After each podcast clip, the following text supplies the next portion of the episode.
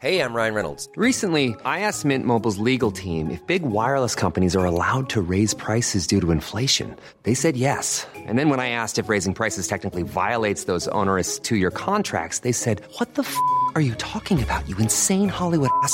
So to recap, we're cutting the price of Mint Unlimited from $30 a month to just $15 a month. Give it a try at mintmobile.com slash switch. $45 upfront for three months plus taxes and fees. Promo for new customers for limited time. Unlimited more than 40 gigabytes per month. Slows. Full terms at mintmobile.com.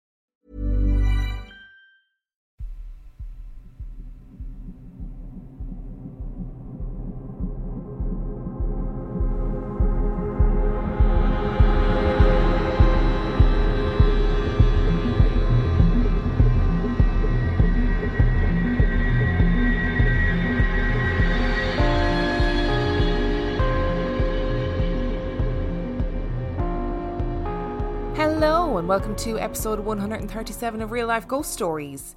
To kick things off this week, I need to thank our newest Patreon subscribers. I would like to thank Estella's Revenge, Stevie Dirksen, Liz Koikari, Jessica Quinlan. I have an old grandma name. Rowena Caldwell, Alana Cook, Sadea McDonough, Candy Keeley, Anna A. Laura Navarro, Sarah Lee, Jen McHugh, Nora Morin, Kimberly Nava, Jessica Belaus, Ms. Benzedrine, Sarah Cole McCarthy, Shane Green, and Naomi Blakey. Thank you so much for signing up to our Patreon. And I know I say this every single week, but I really do appreciate it. It means a massive amount to me. And I know I've also said every week that the Patreon is currently not active, but it is not currently active. I just don't want anybody signing up under false pretenses. There's no content being posted, and subscriptions have been frozen. You can subscribe if you want for $5 and access all of the back catalogue of episodes, but there will be no new content for a while. And I'm hoping to be back posting content on Patreon in September. I'm going to go straight into our story this week. I'm really excited about this episode. I've had this book in my Kindle library for ages. I came across it randomly. It was free on Kindle Unlimited, so I decided to buy it, and it was only this week that I actually sat down and read it. And the book is called The South Shields Poltergeist One Family's Fight Against an Invisible Intruder by Darren W. Ritson. As always, the link to that will be in the description of this episode. I'm going to get straight into it. I'm excited. Ready to pop the question? The jewelers at BlueNile.com have got sparkle down to a science with beautiful lab grown diamonds worthy of your most brilliant moments. Their lab grown diamonds are independently graded and guaranteed identical to natural diamonds, and they're ready to ship to your door. Go to BlueNile.com and use promo code LISTEN to get $50 off your purchase of $500 or more. That's code LISTEN at BlueNile.com for $50 off. BlueNile.com code LISTEN. Hey, I'm Ryan Reynolds. At Mint Mobile, we like to do the opposite of what Big Wireless does. They charge you a lot, we charge you a little. So naturally, when they announced they'd be raising their prices due to inflation, we decided to deflate our prices due to not hating you. That's right. We're cutting the price of Mint Unlimited from $30 a month to just $15 a month. Give it a try at mintmobile.com slash switch. $45 upfront for three months plus taxes and fees. Promo rate for new customers for limited time. Unlimited more than 40 gigabytes per month. Slows. Full terms at mintmobile.com. The thing that always fascinates me about poltergeist cases is their similarities. Each case feels like a carbon copy of the last, and it often feels like you could just swap out names and places and still be telling the same story. It's the reason why we don't do more than one haunted house story in a row. It becomes a linear and predictable narrative. But I think that makes it all the more interesting. Cases that are strikingly similar have been reported all over the world and all the way back to ancient times. And often these cases happen to normal, everyday people who are living normal, everyday lives, and suddenly they're swept up in a whirlwind of inexplicable events. They aren't necessarily believers or paranormal enthusiasts or even actively spiritual.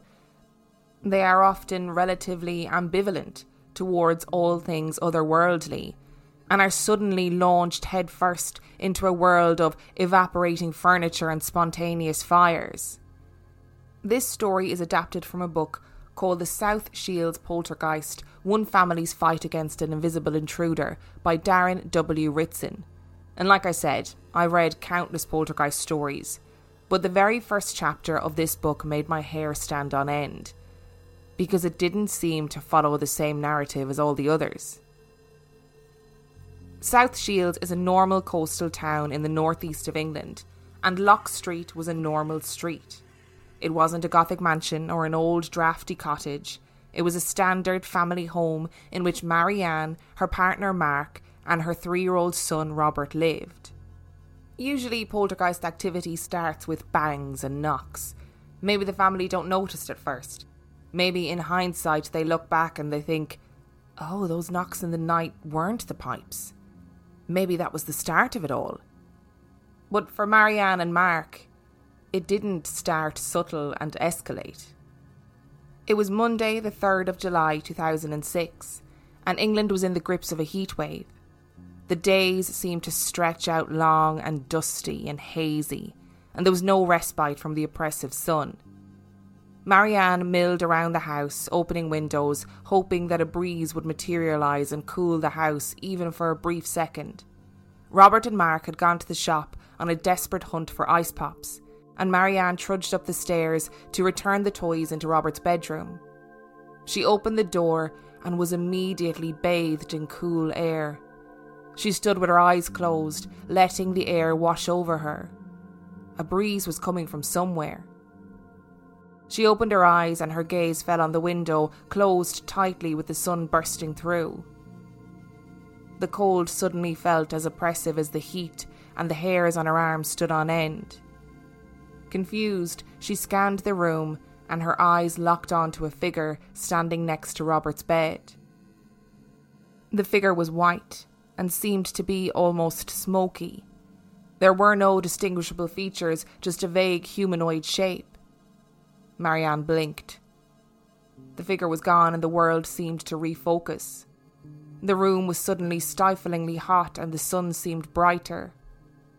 Shaken but already dismissive, she dropped the toys into the toy chest and turned to go downstairs when she felt a small but hard poke of a finger in her lower back. It's easy in situations like this to dismiss it as the invention of the heat addled brain. There was no steady build up, just a sudden vision of a white mist. But it was the beginning of the activity, and the activity was sudden and ferocious.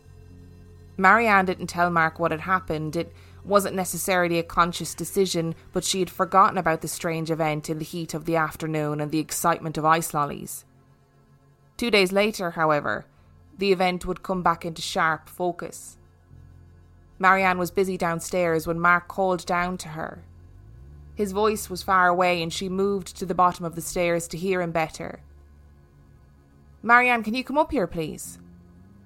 She strode up the stairs, chattering to him with each step. He was standing at the top of the stairs when she reached him. He didn't turn around. Did you do this? Mark asked, again his voice confused. Do what? she asked, fanning her face, trying to look into his. He was looking intently at something in the middle distance. Marianne's eyes followed his gaze, and she saw the shadowy outline of something hanging from the roof, dark and silhouetted against the light coming through the window. Her breath caught in her throat as she watched the outline of something big swaying ever so slightly. It was a rocking horse. The rocking horse that lived in the corner of Robert's room.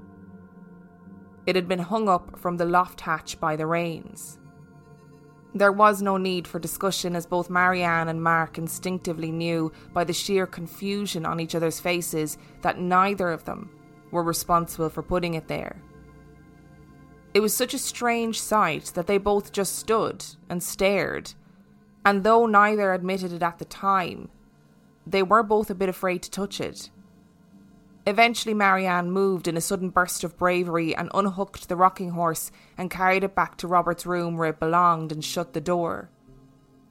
They stood in the hallway staring at each other for a moment until Marianne said, Something weird happened to me the other day.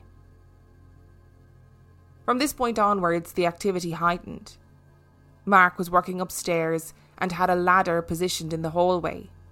Out of nowhere, he was struck hard on the back with the ladder, almost as if it was thrown, and the force was so great that he was left with bruises across his shoulders and considerable pain.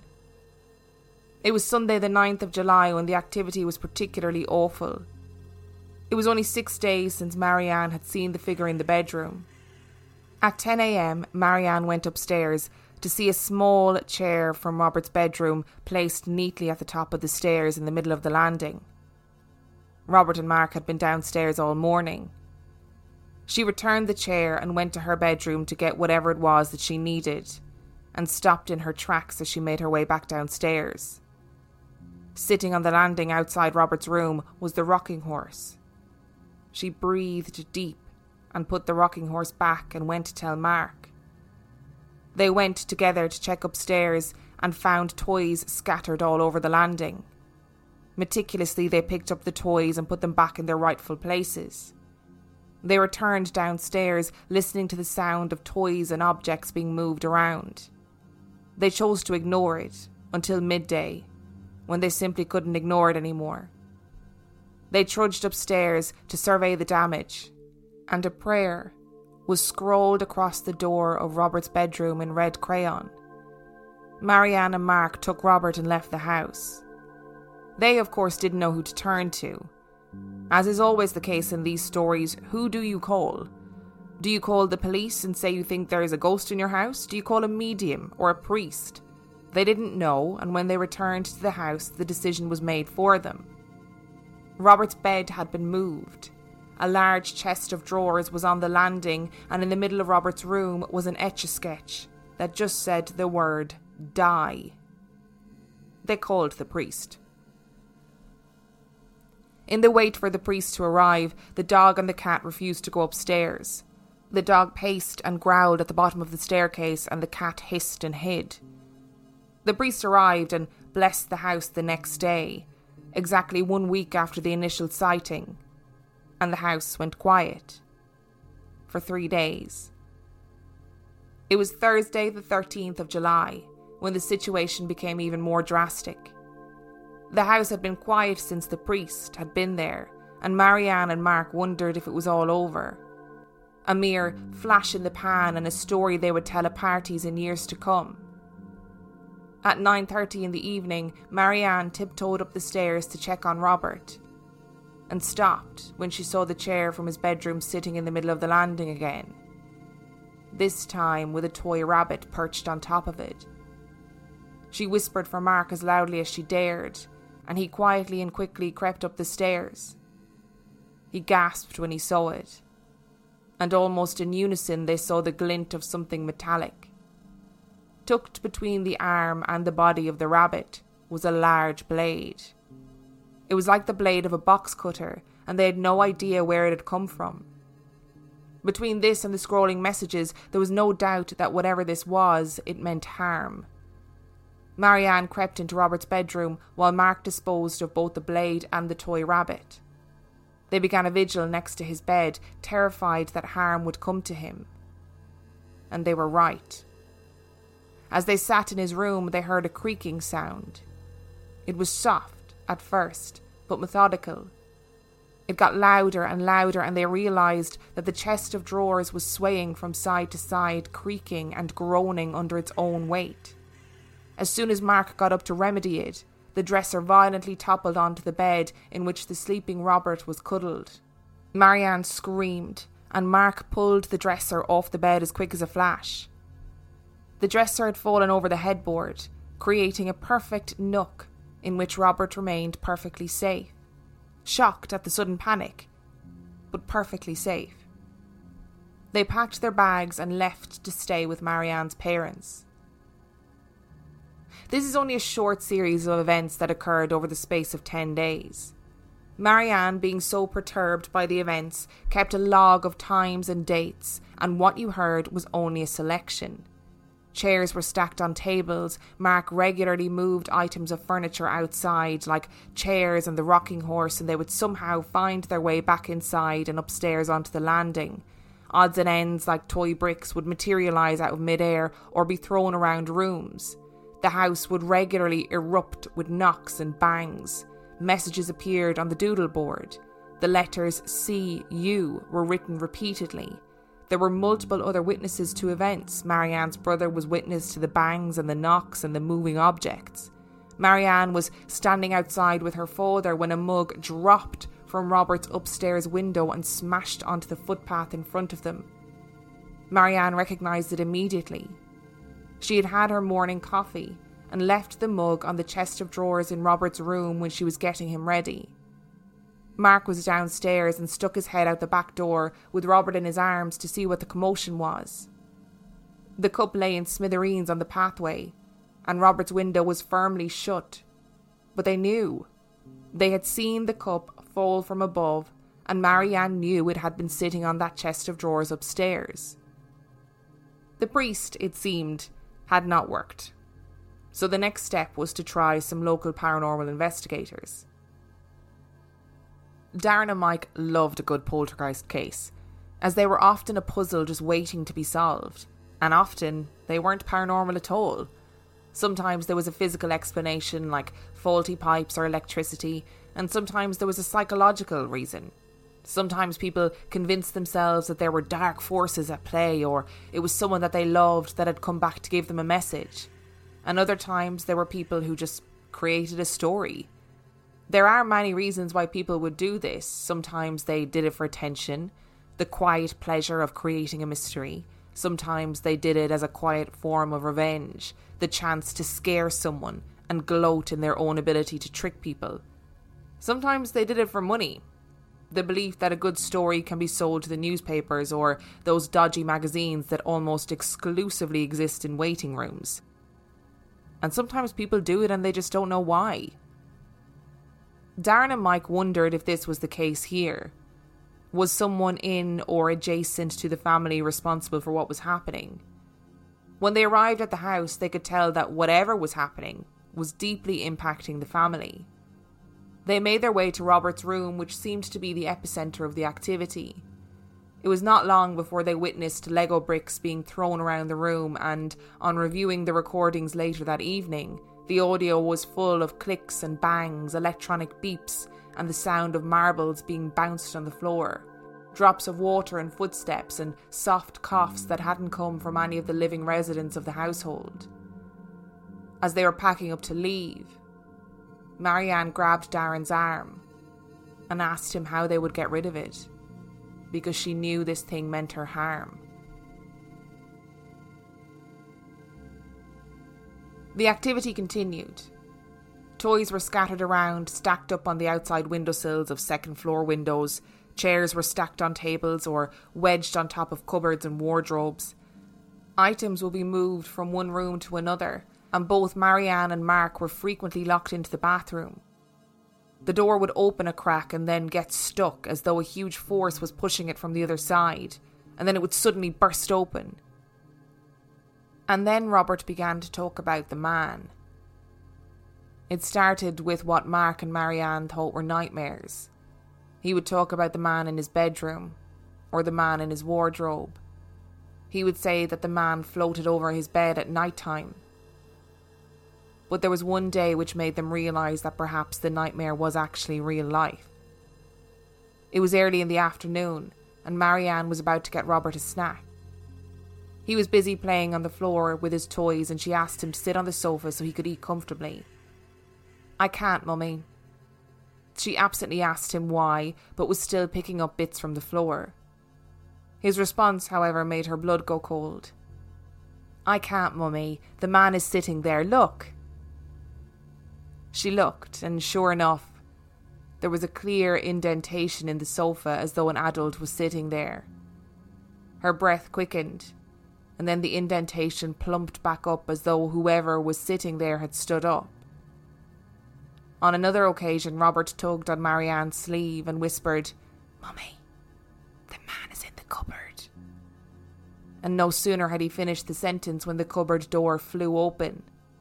Look, Mummy, there he is. He's wearing a hat.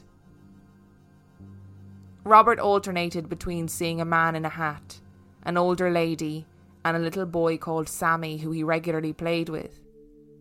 No one could quite discern whether Robert was genuinely seeing these things, whether there were three entities in the house, or whether there was one, or even whether there was nothing. When they found Robert tied up inside a blanket under a table in the middle of the night, they decided that they needed to actively try and stop this phenomena. Mike, one of the paranormal investigators, was of Native American heritage and offered to do a smudging ritual, which seemed to work. Until Mark's credit card went missing and he found it standing perfectly upright on the middle step of the stairs. And just like a switch had been flicked, the smudging stopped working. Objects moved, disappeared, and reappeared again all over the house. One day, Marianne had had enough. She would put her phone down and it would be moved, and she was just so tired of it all.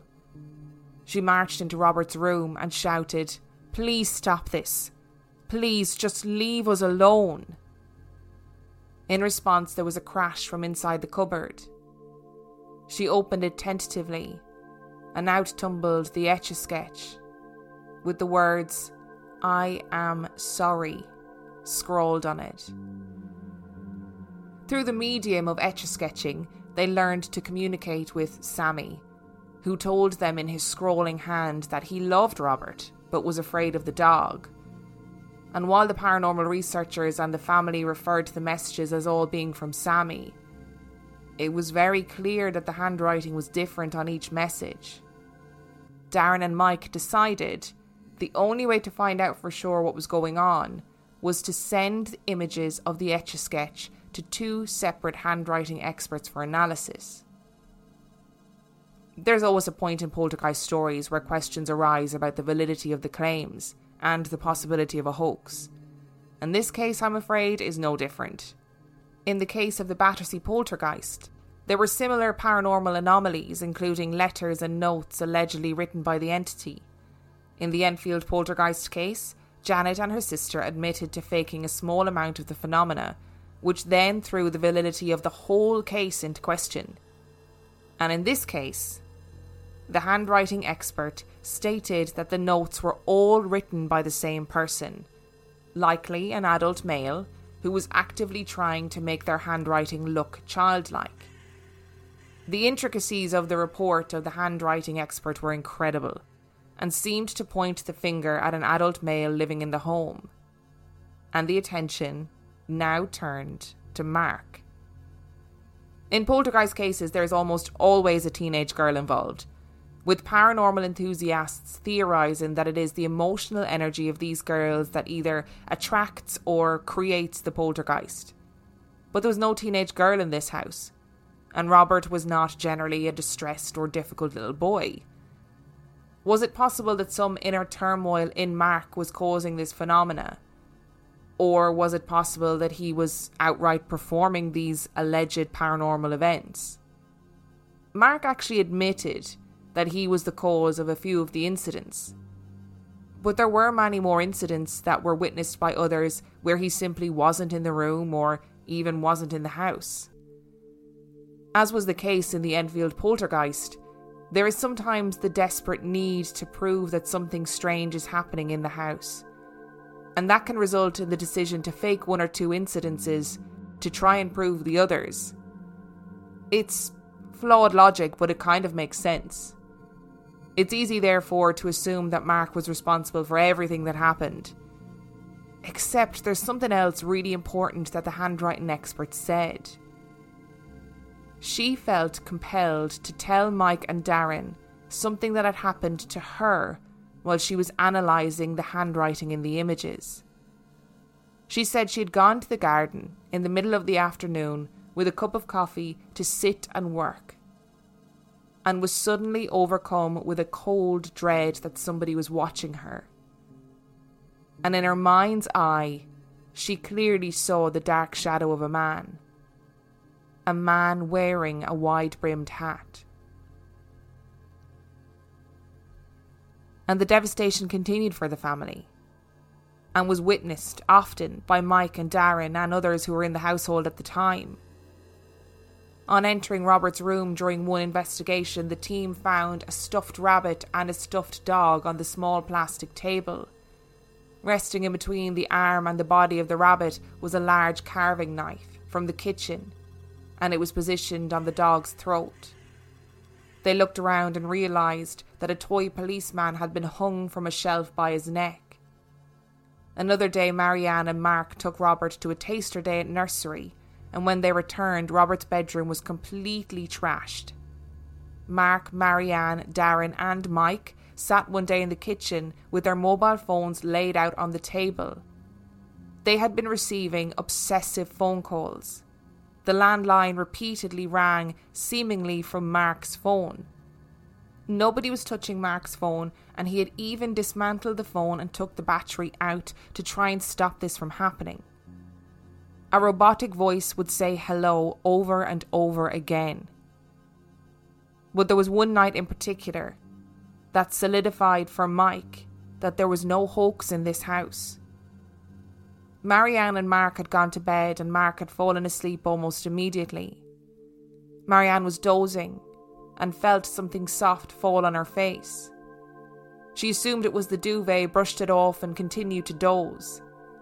Then she felt another soft thump on her face, and her hands felt a toy dog, and another thump.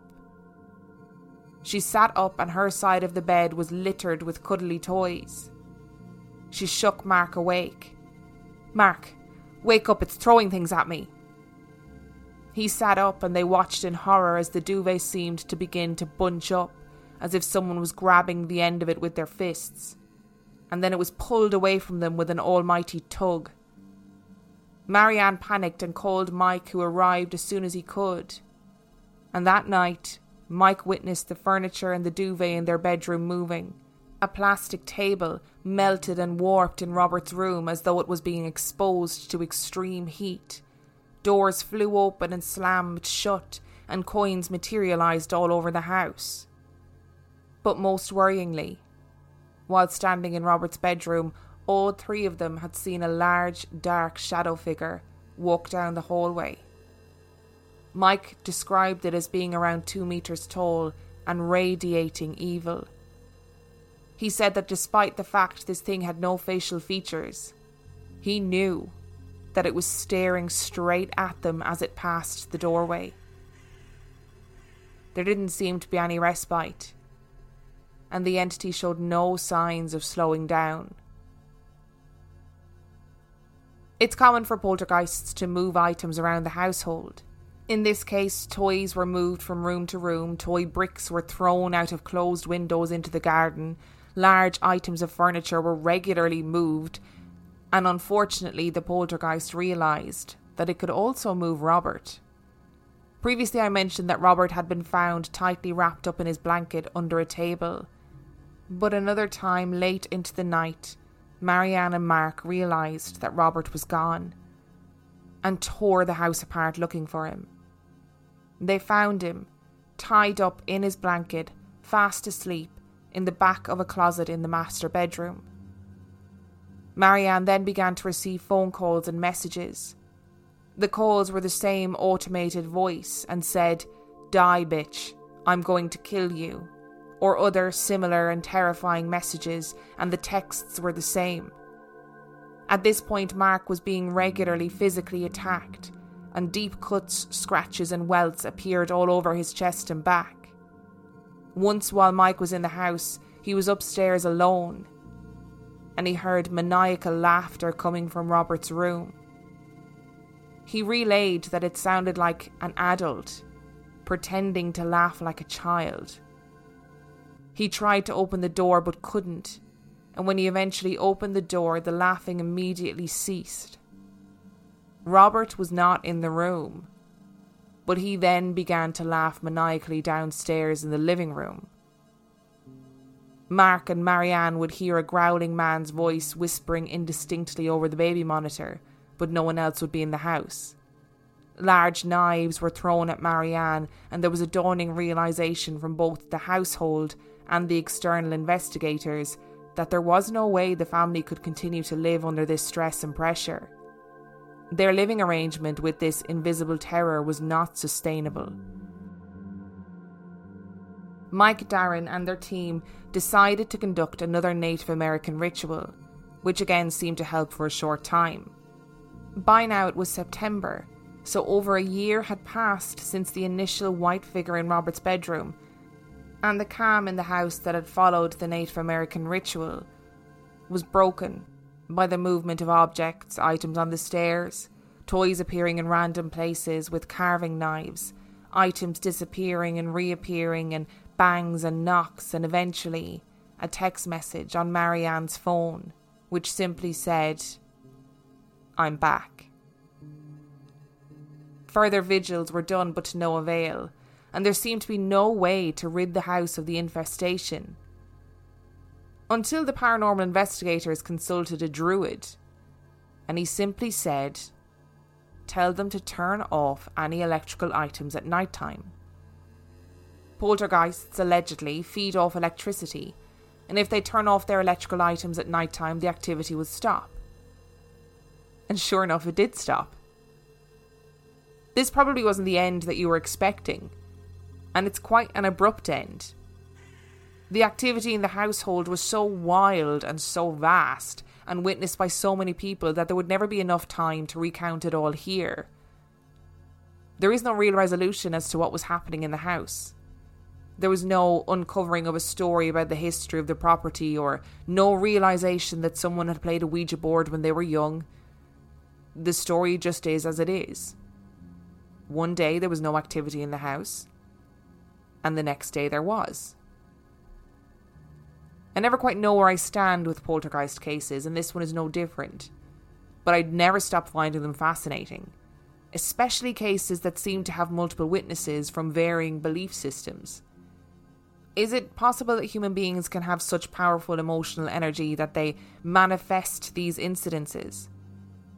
Or is it possible that these entities really do exist and have the ability to throw knives and move objects? There is also the very real possibility that one person in the household is knowingly or unknowingly responsible for the incidents, but I can never decide which explanation I believe. Like I said, this story only recounts a fraction of what happened in that house. In fact, much of the main body of the story that you just heard is adapted from just four days of the log that was kept by Marianne. So I would highly recommend reading the book if you want to read the full story and then come up with your own conclusion. But if the things are real that the people have alleged to have heard and witnessed in this house, then really it doesn't bear thinking about.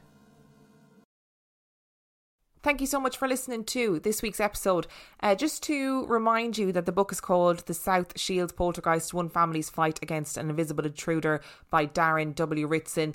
I've said that name so many times in this episode that it feels like I'm I'm almost I don't know affiliated with them or being sponsored by them or something. I'm not. I just found this book. I actually it came up as a suggestion when I bought the book about the Battersea Poltergeist. Uh, so it was it was free on Amazon Kindle um, Unlimited. So I said I'd get it, and then only got around to reading it this week. I found this case completely fascinating. I would love to hear people's thoughts on it. I as you guys know from whatever three years of listening to me talking about this stuff, I always end up falling on the side of humans doing things without realizing they're doing it or doing things for reasons that we don't quite understand. But this story is so wild, and there seem to be so many witnesses to what happened in that house that there are points in it where I really firmly believed that it was definitely in my opinion, Mark that was behind all of this. But then there were also points in it when I thought, I don't know that he is. Poltergeist cases, I think, will always fascinate me for that reason because we never quite know how much of it is a human element and how much of it is something otherworldly. And if it is something otherworldly, how do we cope with the fact that something otherworldly is capable of doing these awful things? So if you've got any thoughts about it, do please let me know on the Facebook group or wherever. If you want to send in your own spooky story, you could do so by sending it to real life ghost stories podcast at gmail.com. You can find out everything you need to know about us on real life ghost stories podcast.com. And on that note, we shall see you next week. Planning for your next trip? Elevate your travel style with Quince. Quince has all the jet setting essentials you'll want for your next getaway, like European linen, premium luggage options, buttery soft Italian leather bags, and so much more. And is all priced at 50 to 80% less than similar brands. Plus, Quince only works with factories that use safe and ethical manufacturing practices. Pack your bags with high-quality essentials you'll be wearing for vacations to come with Quince. Go to quince.com/pack for free shipping and 365-day returns.